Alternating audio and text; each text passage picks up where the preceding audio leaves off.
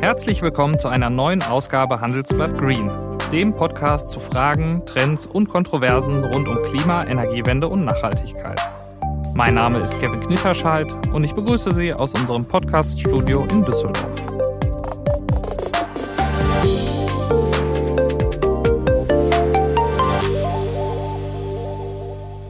Die Grünen haben einen Lauf. In den vergangenen Wochen lag die Partei in Umfragen regelmäßig vorne, wenn es darum geht, wem die Deutschen gern das Bundeskanzleramt anvertrauen wollen. Viele Deutsche sind ganz offensichtlich bereit, den Grünen die Regierungsverantwortung zu übertragen. Was sich auch daran zeigt, dass grün geführte Kommunalregierungen, wie zum Beispiel in Tübingen oder Göppingen, schon länger keine Seltenheit mehr sind. Auch die 350.000 Einwohnerstadt Wuppertal, und die ist gar nicht so weit von unserem Studio hier in Düsseldorf entfernt, wird seit einem guten halben Jahr von einem grünen Oberbürgermeister regiert. Und der ist auch außerhalb der Grenzen des Bergischen Lands bekannt. Es geht nämlich um Uwe Schneidewind, der den meisten unserer Zuhörer eher von seinem Amt als Präsident des Wuppertal-Instituts für Klima, Umwelt und Energie her kennen und der sich vor seiner Zeit als Politiker einen Namen als einer der einflussreichsten Ökonomen des Landes gemacht hat. Er kennt also mittlerweile beide Rollen, die des mahnenden Wissenschaftlers und die des auf Ausgleich bedachten Politikers. Wer wäre also besser geeignet, um mit uns über die Frage zu sprechen, ob die Politik überhaupt in der Lage ist, das Klimaproblem zu lösen? Er ist uns jetzt aus dem Rathaus in Wuppertal zugeschaltet und ich freue mich, mit ihm zu sprechen. Hallo, Herr Schneidewind. Hallo, Herr Wiederschein. Ja, Sie sind als Ökonom bekannt, der bundesweit gehört wird. Äh, Sie sind zum Beispiel Mitglied im Club of Rome, äh, der sich mit den ganz großen Fragen des menschlichen Fortbestands beschäftigt. Ähm, und auch beim Wuppertal-Institut haben Sie sich mit den verschiedensten ökonomischen Nachhaltigkeitsfragen auseinandergesetzt. Mit der Zukunft des Verkehrs, äh, mit der grünen Industrie oder der Kreislaufwirtschaft. Jetzt mal ganz ehrlich, ist die Aufgabe, eine mittelgroße deutsche Stadt zu führen, nicht ein bisschen zu klein für Sie? Ich glaube ganz im Gegenteil. Das, was mich eben beschäftigt hat, wie Sie da sagten, sind ja diese fundamentalen Veränderungs- und Transformationsprozesse. Und der größte Teil dieser Veränderungen, der entscheidet sich letztlich in den Städten. Und äh, das sind, das sind die Labore, nicht nur hier in Deutschland, sondern auch weltweit, in dem wir äh, sehen werden, ob all das, was wir uns da vornehmen, wirklich gelingen kann. Und das hat es für mich so attraktiv gemacht, als an mich herangetreten wurde für eine Oberbürgermeisterposition zu kandidieren und äh, ich habe das bisher keinen Moment bereut. Wie hat so Ihr Umfeld reagiert? Ich meine, ist ja doch schon ähm, äh, vom Fokus her ein bisschen verkleinert, sage ich mal. Also der Horizont von Wuppertal ist natürlich etwas geringer als jetzt der ähm, das, des Klimaproblems, das ja ein globales, allumfassendes Problem ist. Also diese Reaktion, die Sie jetzt gerade auch in der Anmoderation hatten, äh, das war dann oft bei vielen auch so ein erster Reflex. Nach dem Motto, Uwe, du hast doch so einen tollen Job gehabt, warum machst du jetzt Oberbürgermeister? Und wenn man dann so ein Stück äh, erläutert hat, äh, war das für viele dann aber extrem plausibel, weil es ist ja so, dass diese Einbettung in die nationalen, internationalen Fragen, ähm, äh, die ist ja nicht verloren, sondern das ist ja der Kompass, der mich weiter prägt. Die Netzwerke bestehen weiter. Aber eine Chance zu bekommen, jetzt nochmal in ganz anderer Tiefe zu verstehen, warum viele dieser Prozesse haken, was da sowohl in Politik und in Verwaltung die eigentlichen Herausforderungen sind, ähm, das ist... Ähm, auch für mich persönlich extrem anregend. Ich empfinde das als ein großes Geschenk. Denn man kann ja immer im Großen die Welt erklären und dann erstaunt schauen, warum dann trotzdem nichts passiert. Und jetzt die Chance, mal im Maschinenraum wirklich aktiv tätig zu sein und zu gucken, wo liegen die dann tieferen Hindernisse. Ähm, das hat, ähm, also muss man sagen, was, was, was sehr befriedigendes und ich sehe das eben auch durchaus sehr auf einer kontinuierlichen Linie der Dinge, die ich in meiner Vergangenheit gemacht habe. Also daran nehme ich den Bruch auch gar nicht so intensiv wahr, wie das vielleicht bei vielen der Fall ist, die das jetzt nur von außen beobachten. Kann man heute schon in ein besseres Morgen investieren? Ganz sicher ja. Ich bin Carsten Kahl, Leiter Wealth Management und Private Banking bei der Hypo Vereinsbank. Wenn Sie gerne etwas gegen den Klimawandel machen möchten, wenn Sie in nachhaltige Firmen investieren wollen, wenn es für Sie wichtig ist, dass Ihr Geld hilft, die Umwelt zu entlasten, sozial gerecht zu sein und ethisch verantwortlich zu wirtschaften, dann sind wir bei der Hypovereinsbank da, um Sie dabei zu unterstützen. Mit unserer Expertise und unseren Produkten. Bei uns ist nachhaltiges Handeln seit 2006 Teil der Firmenphilosophie. Und wenn wir mit Ihnen über nachhaltiges Investieren sprechen, dann sprechen wir aus Erfahrung. Schauen Sie doch mal bei uns vorbei. Mehr dazu auf hvb.de oder gleich hier in den Show Notes.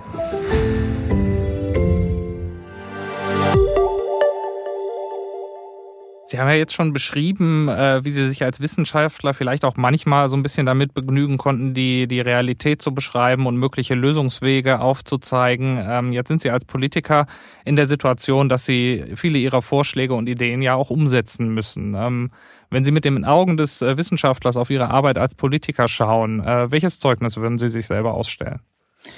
Ja, also ich glaube, ähm, dass, äh, und das merke ich jetzt ja auch schon in den ersten Monaten, ne, dann zum Teil auch äh, ähnlich ernüchternde Effekte bei denen da sind, die das wissenschaftlich oder auch ähm, aus dem Bereich von Umwelt- und Nachhaltigkeitsbewegungen beobachten.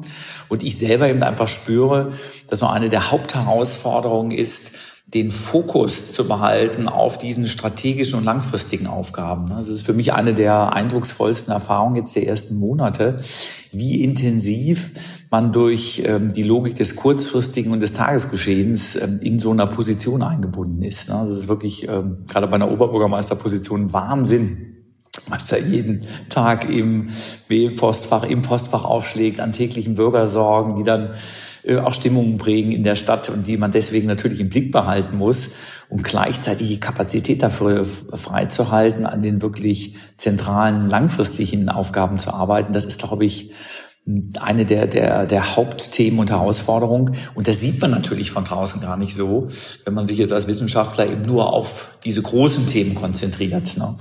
Und äh, von dem ganzen Rest man zwar ein Gefühl hat, das gibt sicher auch noch bei einem Oberbürgermeister, aber welche Bedeutung das hat für die eigene Arbeitsorganisation, für die Aufstellung einer Verwaltung, für den politischen Prozess, äh, das sieht man natürlich in der Breite nicht. Ne? Und äh, das Daher glaube ich, dass die Noten nicht nur positiv ausfallen, nur weil ich jetzt als äh, Wissenschaftler die Seite gewechselt habe, sondern man taucht da plötzlich in Strukturen ein, die unabhängig von der einzelnen Person einfach eine gewaltige Kraft auch besitzen. Haben Sie jetzt mehr Verständnis dafür, wenn es an manchen Stellen vielleicht nicht so schnell vorangeht, wie man sich das von der Wissenschaft manchmal wünscht? Ja, also Verständnis in dem, in dem Sinne, dass ich jetzt plötzlich verstehe, warum an vielen Stellen weniger läuft, ähm, als ich mir auch als Wissenschaftler erhofft hätte. Ähm, Verständnis im Sinne von, ja gut, geht, geht ihm nicht anders. Jetzt weiß ich plötzlich, warum da nicht mehr lauf, laufen kann und dann darf auch bei mir nicht mehr laufen. Verständnis in dem Sinne nicht, ne, sondern die Herausforderung und darum habe ich ja auch diese Aufgabe gewollt, ist natürlich zu sehen, wie man trotz dieser Randbedingungen mehr hinbekommt, als ähm, das unter Normalkonditionen der Fall ist. Haben Sie ein Beispiel für uns, wo Sie vielleicht auch ähm, ein bisschen ernüchtert äh, geworden sind nach Ihrem Amtsantritt? Ähm, ein konkretes Beispiel irgendwie, das zeigt, äh, da ist manchmal ähm, allein aus verwaltungstechnischer Hinsicht weniger möglich, als, als nötig wäre.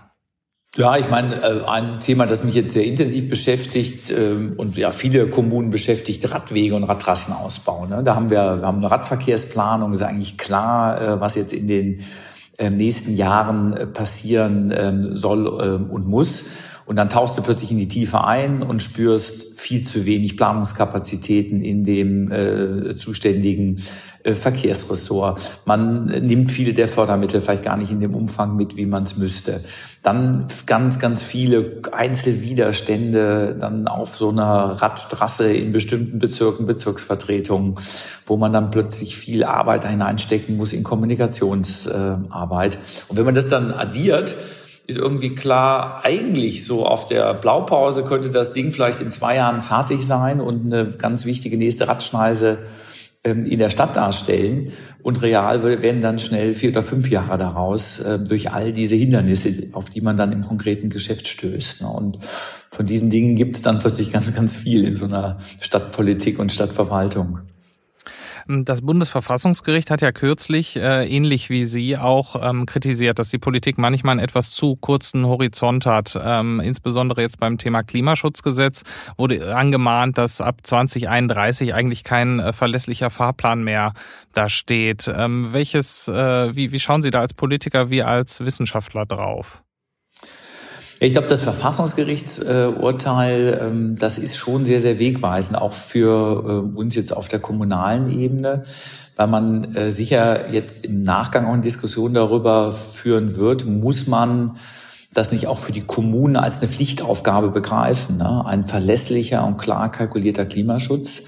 Und das ist deswegen so wichtig, weil auch gerade Kommunen äh, wie Wuppertal und viele andere mit hohen Schulden dann ja besonders rechtfertigungspflichtig sind, wenn sie Dinge machen, die nicht als Pflichtaufgabe gelten. Und dann fällt eben sowas wie Klimaschutz schnell hinten über.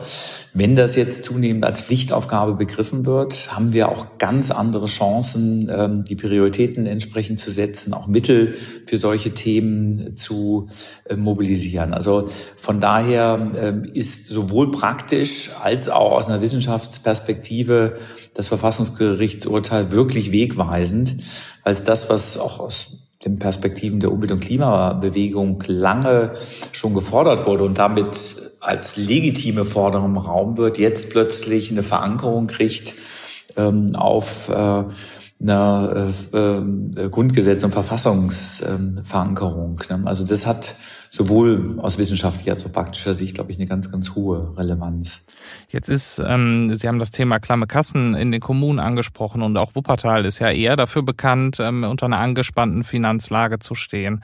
Welche Hebel hat man da als Oberbürgermeister, ähm, da doch den Klimaschutz dennoch voranzubringen? Und was haben Sie jetzt vielleicht auch im ersten halben Jahr, dass Sie jetzt im Amt sind, äh, da in Bewegung gesetzt?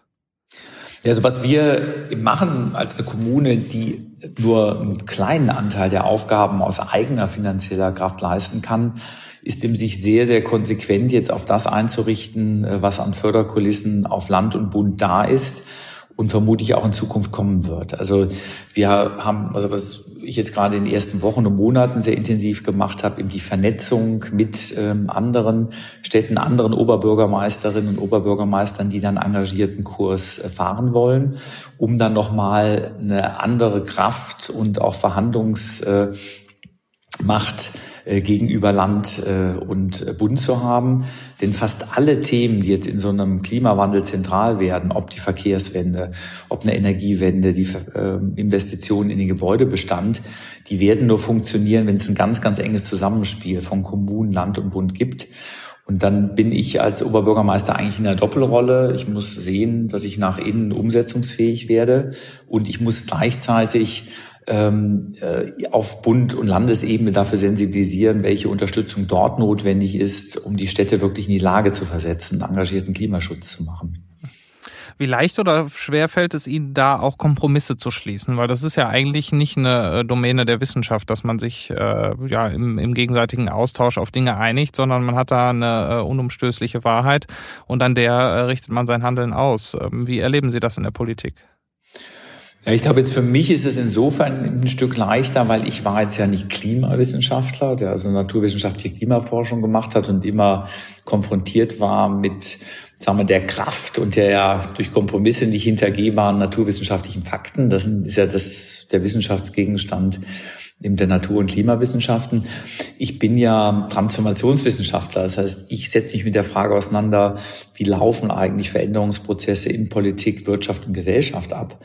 Und diese Veränderungsprozesse, die leben ja immer von Aushandlungsprozessen, ne? von der Frage, wie setzen sich bessere Ideen durch und was braucht es eigentlich auch für Machtallianzen und letztlich, was braucht es auch für gute Formen von Kompromissen und Konsensen um eine Gesellschaft insgesamt zu bewegen. Und da ist dann häufig die Erfahrung, dass diejenigen, die kompromisslos ein Extrem einfordern, zum Teil sogar Prozesse sehr stark verhindern können, weil damit plötzlich ganz neue Widerstandsmuster entstehen, man sich verhakt, ne, Vertrauen zerstört wird. Und ähm, das lässt dann einen sehr schnell erkennen, es ist wichtig, dass es sozusagen die Kompromisslosigkeit der naturwissenschaftlichen Fakten gibt, dass es auch Gruppen in der Gesellschaft gibt, die das mit aller Konsequenz einfordern. Aber die eigentliche Bewegung entsteht dann dort, wo ähm, man eben versucht, aus diesen Grundsatzpositionen Wege zu definieren, die uns nach vorne voranbringen, selbst wenn sie nicht immer gleich das 100-Prozent-Ziel einlösen. Also darum bewege ich mich jetzt letztlich auch in dem, was ich praktisch tue, in einem Feld, mit dem ich mich sehr, sehr lange wissenschaftlich auseinandergesetzt habe. Und dann ist der vermeintliche Kompromiss ist dann für mich in dem Sinne gar kein Kompromiss, sondern ich muss immer wieder abschätzen, ist das eine Form von Kompromiss, die die Veränderung in die richtige Richtung kraftvoll vorantreibt oder eben nicht. Jetzt ähm, ist es in den, Sie haben es selber gesagt, in den Klimawissenschaften ist es ja häufig so, dass äh, Forscher manchmal auch die Grenze zum politischen Aktivismus überschreiten. Ähm, ich denke da an so Bewegungen wie Scientists for Future, ähm, die ja die Klimabewegung Fridays for Future unterstützen. Und wie ich äh, gelesen habe in einem Porträt in der Zeit, ähm, ist auch Ihnen schon mal vorgeworfen worden, dass Sie äh, gelegentlich eher Predigten als wissenschaftliche Vorträge halten. Also liegt das, liegt das am Fach und an der Thematik, dass man da so politisch wird? Ähm, macht die Dringlichkeit des Themas so ein Klima- oder auch ein äh, Wissenschaftler oder Klimaökonomen auch ähm, äh, automatisch politisch? Ja, also ich glaube, äh, was wirklich ähm, ja das Zentrale ist, dass man sehr, sehr sauber unterscheidet, nennt das sozusagen in der Wissenschaftstheorie den Entdeckungs- und den Begründungszusammenhang. Also es gibt im Bereich der Art und Weise, wie komme ich zu Erkenntnissen, wie sichere ich deren Qualität ab, das ist eben der Begründungszusammenhang. Da äh, gilt eine, eine wissenschaftliche Kompromisslosigkeit, ne, weil das macht die Qualität von Wissenschaft aus dass sie Methoden hat, die sie immer wieder kritisch hinterprüft, äh, hinterfragt, wo sie sich der wissenschaftlichen Community stellt, um sicher zu sein, dass das, was ich da als Faktum, was ich dort als Erkenntnis habe, dass das in der Form gewonnen wurde, dass es von jedem nachvollziehbar und reproduzierbar ist. Ne? Also das sagen, das macht die Qualität wissenschaftlichen Arbeitens aus. Der Entdeckungszusammenhang, also die Frage, mit welchen Fragestellungen setze ich mich eigentlich auseinander? Welchen Fragen gebe ich eine besondere Bedeutung und Relevanz? Das ist immer ein politischer Kontext, weil diese Frage, ähm, wo man die knappen intellektuellen Ressourcen, die ich als Individuum, die wir als Gesellschaft äh, haben und in unserem Wissenschaftssystem investieren, welchen Fragen wir uns zuwenden, das bewegt sich immer in einem politischen Raum. Und ähm, insofern ähm, sind Wissenschaftlerinnen und Wissenschaftler, die aufgrund der Relevanz bestimmter gesellschaftlichen Themen sich entscheiden, sich mit diesen Fragen auseinanderzusetzen und dort, dort auch die Motivation herziehen, genau an diesen Fragen zu arbeiten, das dann aber nach entsprechenden wissenschaftlichen Standards durchaus ein ganz wichtiges Element in Gesellschaften. Und ich finde es dann auch überhaupt nicht verwerflich, wenn diese Wissenschaftlerinnen und Wissenschaftler das durchaus auch sichtbar machen, ne? dass sie auch im Bürger und politische Personen sind und es Gründe gibt, warum sie sich mit diesen Fragen auseinandersetzen. Ich finde es dann viel fataler, wenn von der Seite, die an der Ecke Neutralität einfordert, da haben wir nämlich ganz, ganz viele Wissenschaftler, die da sich komplett zurückhalten, aber durch die Auswahl ihrer Forschungsthemen eigentlich extrem in Gesellschaft und Politik hineinwirken. Also Ökonomen, die sich eben nur mit neoliberalen wirtschaftlichen Modellen auseinandersetzen, also die nur versuchen zu verstehen, wie die Ökonomie früher funktioniert und warum sie genauso weiterlaufen muss, sind dann zum Teil viel dogmatischer ähm, als ein Klimawissenschaftler, der sehr offen und transparent macht, warum er sich gerade mit diesen Fragen auseinandersetzt. Also an der Stelle ist dieser Vorwurf, da wird doch jetzt vermeintlich ein Wissenschaftler politisch, ist ähm, dann oft auch äh, am Ende äh, politisch sehr, sehr gebiased. Also das, gerade weil ich mich immer in diesem Schnittbereich bewegt habe, war, ist das für mich immer ein ganz, ganz wichtiges Thema gewesen, da sehr, sehr sauber auch zu differenzieren. Jetzt sind so Schnittbereiche ja immer ähm, gute, gute Positionen, um eigentlich von beiden Seiten in die Zange genommen zu werden. Ähm, jetzt umgekehrt gefragt, werden Sie in Ihrer Rolle als Politiker jetzt auch vielleicht von, von äh, Wissenschaftlern oder auch Aktivisten eher als Bremser wahrgenommen auf dem Weg zum mehr Klimaschutz? Das muss jetzt der weitere äh, Verlauf auch zeigen. Für mich ist das entscheidende Momentum, also und das sehe ich eben als äh, die wichtige Verbindungslinie zwischen Wissenschaft und demokratischer Politik. In beiden Sphären gibt es ein tiefes Grundvertrauen in die Kraft des besseren Argumentes. Das, was Jürgen Habermas so schön den eigentümlich zwanglosen Zwang des besseren Argumentes nimmt, dass wir als Menschen in der Lage sind, Verständigungsformen und Aushandlungsprozesse zu finden, die alleine von der Kraft des besseren Argumentes leben. Ne? Also die eben nicht davon motiviert sind, dass Einzelne über mehr Macht, über mehr körperliche und andere Gewalt verfügen, um den Willen aufzudrücken, sondern dass jeder sich in den Diskurs einbringt und die Kraft des besseren Argumente sich am Ende durchsetzt. Dafür gibt es in der Wissenschaft ganz klare Verfahrensregeln. Wir haben das, äh, haben das gerade skizziert. Aber das ist auch das Grundelement der Demokratie. Und insofern ist das, was jetzt an mich herangetragen wird von draußen im Sinne von, na, der Schneidewind, da muss doch mehr gehen. Das kann doch nicht sein. Wir sind extrem enttäuscht. Da hätte doch viel mehr passieren müssen. Ist genau die Kritik, von der Demokratie lebt. Ne? Und da habe ich jetzt auch gar keine Sorge vor, weil das bin ich als Wissenschaftler und Wissenschaftler gewöhnt, dass Kolleginnen und Kollegen fragen, ja, ist das wirklich sauber argumentiert? Müsste man das nicht nochmal anders untersuchen und sich aus einer anderen Perspektive anschauen? Und ähm, ich äh, sagen, dann eben gute Argumente haben muss, wirklich immer und ständig zu argumentieren, warum in diesem Moment vielleicht wirklich nicht mehr ging. Ne? Ähm, und deswegen freue ich mich auch auf diese Auseinandersetzung, gerade von denjenigen, die mich jetzt kritisch begleiten, aus den äh, Sphären, in denen ich mich vorher bewegt habe, gerade auf diese Auseinandersetzung, weil die ist sozusagen das, äh, die Energie und das Fluidum, in dem dann auch Politik besser werden kann und muss. Hm. Jetzt kennen Sie mittlerweile beide Seiten ähm, und uns unsere Kernfrage für diese Folge ist ja, kann die Politik überhaupt das Klimaproblem lösen? Ähm, was würden Sie sagen mit diesen Instrumenten, die Sie gerade in der Demokratie beschrieben haben? Kann das funktionieren oder ähm, müssen wir uns da noch ein bisschen mehr anstrengen? Ja, also ich glaube, die Politik kann das lösen und gleichzeitig muss man eben sehen, dass Politik immer in der Übersetzungsfunktion ist, gerade demokratische Politik. Ne? Also Politik leistet ja äh, diese Übersetzung von veränderten Werthaltungen, Stimmungen und Überzeugungen, die in der Gesellschaft sind, dann in die konkrete Umsetzung. Und ähm, eine ne gute Politik versteht es jetzt gerade bei solchen herausfordernden Themen wie der Klimafrage, sozusagen früh progressive Momente auch schon in gute politische Gestaltung zu übersetzen und sich nicht äh, von dann den letzten gesellschaftlichen Bremsern leiten zu lassen. Aber sie ist natürlich auch nicht in der Lage, dass etwas, was in der Gesellschaft eben noch nicht breit und mehrheitsfähig verankert ist, dann ähm, äh, in, in, in Politik zu übersetzen, die äh, am Ende vielleicht dann nur in Blockaden hineinläuft. Wir haben das ja in den USA jetzt in der Trump-Ära gemerkt. Wenn ich als Politik, ähm, äh, sagen wir dann, zu überengagiert übersetze, werden plötzlich solche reaktiven Kräfte sehr, sehr viel stärker. Und das macht ähm, gute Politik aus. Aber wir sehen ja gerade, wenn wir uns die letzten 20 Jahre anschauen, wie dieses Umwelt- und Nachhaltigkeitsthema auf einen ganz anderen gesellschaftlichen Boden aufsetzt, dass das jetzt auch die Handlungsmöglichkeiten für Politik radikal verändert hat. Kaum noch eine große Partei, die jetzt nicht äh, sich einen Wettlauf bietet um das engagierteste Klimaschutzprogramm. Und das macht natürlich Mut, dass wir die Aufgaben auch wirklich politisch lösen können. Ich würde damit jetzt gern unsere äh, Schnellfragerunde einleiten, äh, die wir mit jedem unserer Gäste durchführen und die in etwa so funktioniert. Ich stelle Ihnen jetzt sechs Ja oder Nein, beziehungsweise entweder oder Fragen, die mit Nachhaltigkeit zu tun haben und die Sie dann nach Möglichkeit mit einem Wort beantworten sollen. Sind Sie bereit? Ich bin bereit.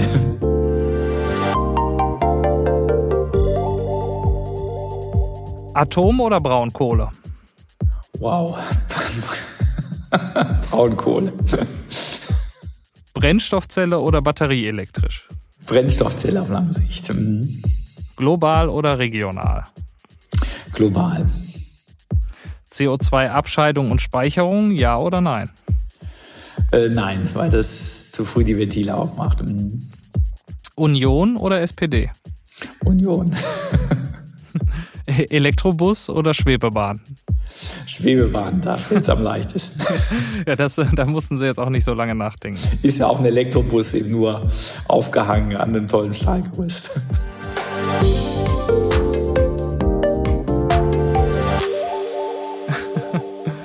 Ja, ähm, Sie haben äh, Union geantwortet, äh, als ich Sie gefragt habe, ob Union oder SPD. Und die Frage hatte natürlich den Hintergrund, äh, auf potenzielle äh, Koalitionspartner bei der Bundestagswahl abzuzielen. Ähm, bei Ihnen war es äh, bei der Wahl im vergangenen Jahr so, dass die CDU Sie als Kandidaten mit unterstützt hat. Das ist ein recht ungewöhnlicher Vorgang gewesen. Ähm, da würde mich mal interessieren, wie haben Sie eigentlich die Partei damals überzeugt? Die haben ja auch schon selber mal einen Oberbürgermeister für Wuppertal gestellt. Ja, ich meine, das ähm, war auch äh, für die CDU, man kann sich das vorstellen, vor Ort natürlich kein leichter Prozess. Äh, man hat lange gemeinsam äh, nach einem Kandidatin ja idealerweise sogar auch gesucht. äh, viele Kandidatinnen Kandidaten gescreent äh, und irgendwann kam dann mein Name ins Gespräch. Ne? Und ähm, als eine Person, die zwar vorher nie wirklich parteipolitisch richtig aktiv war, aber die nur ein grünes Parteibuch hatte. Und äh, ich glaube, für die Union am Ende ausschlaggebend war, dass ähm, ich jetzt von fachlichem Hintergrund her jemand bin, der immer auch in wirtschaftlichen Kategorien gedacht hat, dem das auch wichtig war der, und zudem im, äh, jetzt gerade in den letzten Jahren sehr stark im Kontext der evangelischen Kirche engagiert war. Also Glaube für mich auch ein wichtiger Kompass in meinem Handeln war. Und ich glaube, durch diese Kombination Fachlichkeit, die jetzt für viele in der Union eine zentrale Rolle spielt, aber dann eben auch einem Wertekompass, der eine hohe Vertrautheit hat, hat das eben dann, ähm, glaube ich, dieses Vertrauen aufgebaut. Und ähm, ich muss auch sagen, das war ähm, eine sehr, sehr gute und vertrauensvolle Zusammenarbeit. Man stellt das ja in vielen auch grün-schwarzen, schwarz-grünen Konstellationen fest, weil man sich ja doch beim zweiten Blick dann auch ähm, erst wieder bewusst macht, im Hinblick auf diese Frage Bewahrung der Schöpfung, ne, der, der Umgang auch mit dem, was eigentlich im Kern Leben und Lebensqualität ausmacht, äh, ist im Wertegerüst und im Grundverständnis durchaus äh, sehr, sehr relevante Schnittmengen gibt. Das heißt, Sie sehen darin durchaus auch ein Modell für die Bundesregierung. Also ich muss aus allen Erfahrungen heraus, äh, die ich auch hier vor Ort mache ähm, und die wir auf einzelnen Länderebenen auch machen, sieht man, glaube ich, dass das gelingen kann. Und gleichzeitig spürt man natürlich jetzt auch angesichts der Diskussion innerhalb der Union, äh, wie weit das Spektrum der unterschiedlichster Flügel ist. Und ich glaube, es gibt eine Reihe an, an Personen und Strömungen, wo ich mir das sehr viel schwerer vorstellen könnte. Aber in der Art, äh, wie ich das hier in Wuppertal oder auch in Nordrhein-Westfalen erlebe, halte ich das auf jeden Fall für ein denkbares und tragfähiges Modell. Jetzt sind Sie mit Ihrem Wirtschaftsverständnis, ähm, das Sie ja auch gerade hervorgehoben haben, ähm, durchaus ein, ein, Sonderfall innerhalb der Grünen. Wenn man so in der Wirtschaft herumfragt, ähm, das machen wir ja gelegentlich, dann bekommt man meistens relativ zwiespältige Antworten zu einer möglichen grün geführten Bundesregierung. Auf der einen Seite wird die Partei für ihre Sachkenntnis in vielen Transformationsthemen gelobt, das, was sich ja auch bei Ihnen äh, zum Ausdruck kommt. Ähm, auf der anderen Seite haben viele Sorge vor dem Eigentumsbegriff des linken Flügels. Äh, fast alle sorgen sich vor verstärkter Regulierung. Ähm, Sie selbst haben ja auch als Unternehmensberater mal gearbeitet und standen äh, beim Wuppertal-Institut auch im regelmäßigen Dialog mit der Wirtschaft. Können Sie da dabei helfen, Ängste abzubauen? Äh, wie wollen Sie denn die Ängste nehmen? Ja, ich glaube auch, dass also die Ängste, die da vielleicht mal waren, auch sehr viel geringer werden. Es gab ja nun gerade diese interessante äh, Entscheiderumfrage, wen würde man sich äh, am liebsten aus der Perspektive der Entscheider und der Wirtschaft als Kanzlerin oder Kanzler wünschen? Und da interessanterweise Annalena Baerbock ganz vorne stand. Und ich glaube, das hat eben damit zu tun, dass natürlich auch in der Wirtschaft fast in allen Sektoren klar ist, wir befinden uns in einem gewaltigen Umbruchsprozess der ja auch ganz erhebliche investive Anstrengungen erfordert. Und in solchen Phasen ist nichts fataler als Unsicherheit und fehlende Erwartungssicherheit. Und deswegen ist, glaube ich, jetzt in der Wirtschaft auch eine hohe äh, und wachsende Affinität auch zu grüner Politik da, weil man eben weiß, das ist eine Politik, die hat einen sehr klaren Kompass und macht damit politisches Handeln und damit letztlich auch meine Investitionsentscheidungen als Unternehmer und Unternehmer sicher. Und man, glaube ich, auch spürt, dass eine hohe Sensibilität auch gewachsen ist für eben die Gefahr von Wettbewerbsverzerrungen. Dort aber, glaube ich, auch in grüner Politik sehr klare politische Instrumente diskutiert werden, ähm, die es eben kombinierbar halten. Eine klare Klimaorientierung über politische Rahmensetzung, ähm, als äh, sozusagen den Korridor für eine künftige Wirtschaftspolitik zu setzen und diese ganzen Wettbewerbsfähigkeitsherausforderungen einzelner Branchen und einzelner Unternehmen bei dem ganzen Prozess nicht aus dem Blick zu verlieren. Und äh, daher nehme ich da in den letzten Jahren, ich glaube auch in der Wahrnehmung äh, grüner Politik durch Unternehmen und Wirtschaftsvertreter eine, eine hohe Dynamik wahr. Und die sich dann ja auch in solchen Umfragen, wie sie gerade da erwähnt habe, dann auch niederschlägt. Mhm. Jetzt sind Sie es als äh, klimainteressierter Ökonom ja durchaus gewohnt, in langen Zeiträumen zu denken. Äh, können Sie sich vorstellen, eines Tages noch mehr politische Verantwortung zu übernehmen oder wollen Sie nach Ihrem äh, Amt als Oberbürgermeister gern wieder zurück in die Wissenschaft?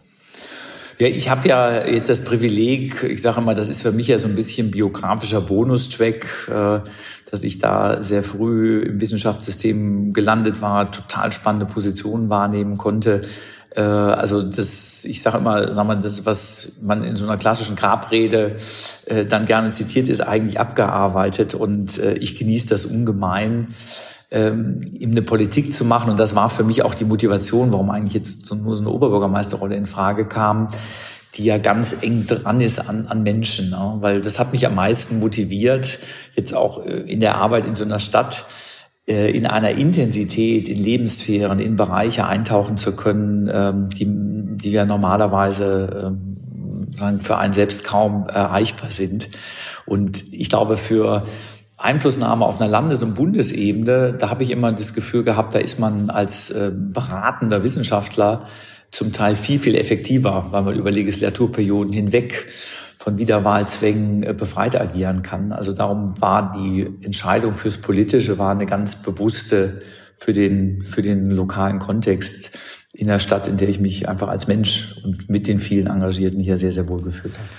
Ja, damit sind wir auch schon wieder am Ende unserer Folge angelangt. Äh, zum Schluss, Herr Schneidewind, stellen wir all unseren Gästen dieselbe Frage und die möchte ich auch Ihnen gerne stellen. Ähm, wann hatten Sie denn das letzte Mal ein richtig schlechtes Gewissen der Umwelt gegenüber? Puh, das ist gar nicht so lange her, weil ich hier in dieser engen Taktung äh, immer sehen muss, wie kriegt man mittags irgendwas zu essen. Und wir haben nicht weit von hier einen richtig tollen äh, Imbiss. Und das sind natürlich dann aber immer solche Einmalverpackungen. Und immer wenn ich dann mit diesem Plastik um mein Mittagessen hier zurück ins Büro gehe, weil man das jetzt nur hier essen darf, dann denke ich, oh, dafür, dass wir jetzt bald Circular Valley werden wollen, da muss ich, äh, und wir sind jetzt ja auch dran, intensiv dran arbeiten, dass solche Mehrwerkssysteme auch bei dem To-Go-Essen zunehmen. Also da, da plagt mich immer, wenn ich dann doch wieder schwach werde, das, das schlechte Gewissen. Warum nehmen Sie nicht einfach Ihr eigenes Plastikgeschirr mit? sagen, ja, das ist, äh, wäre wär nächster Schritt, das ist richtig. Nehmen das als Anregung mit, das ist dann, bevor wir hier eine große Lösung finden. Sagen, ich melde Ihnen dann Vollzug, wenn es mir das erste Mal gelungen ist. Ja, prima. Ja, dann bedanke ich mich fürs Gespräch. Freut mich, dass wir uns unterhalten konnten und ähm, bis zum nächsten Mal. Ganz herzlichen Dank. Alles Gute. Das war es mit Handelsblatt Green für diese Woche. Ich danke Alexander Voss für die Produktion der Sendung und möchte Ihnen an der Stelle auch noch einen Veranstaltungstipp mit auf den Weg geben. Am 26. und 27. Mai findet der Handelsblatt Wasserstoffgipfel zum ersten Mal statt. Und zwar rein digital. Es ist der Gipfel für alle Entscheider, für die Wasserstoff mehr als nur ein Energieträger ist. Mit dabei sind zum Beispiel BASF-Chef Martin Brudermüller oder der frühere Formel-1-Fahrer und heutige Unternehmer Nico Rosberg. Alle Infos finden Sie im Internet auf www.handelsblatt-wasserstoffgipfel.de. Und wenn Ihnen die Folge gefallen hat, freuen wir uns über eine positive Bewertung in Ihrer Podcast-App. Bis zum nächsten Mal.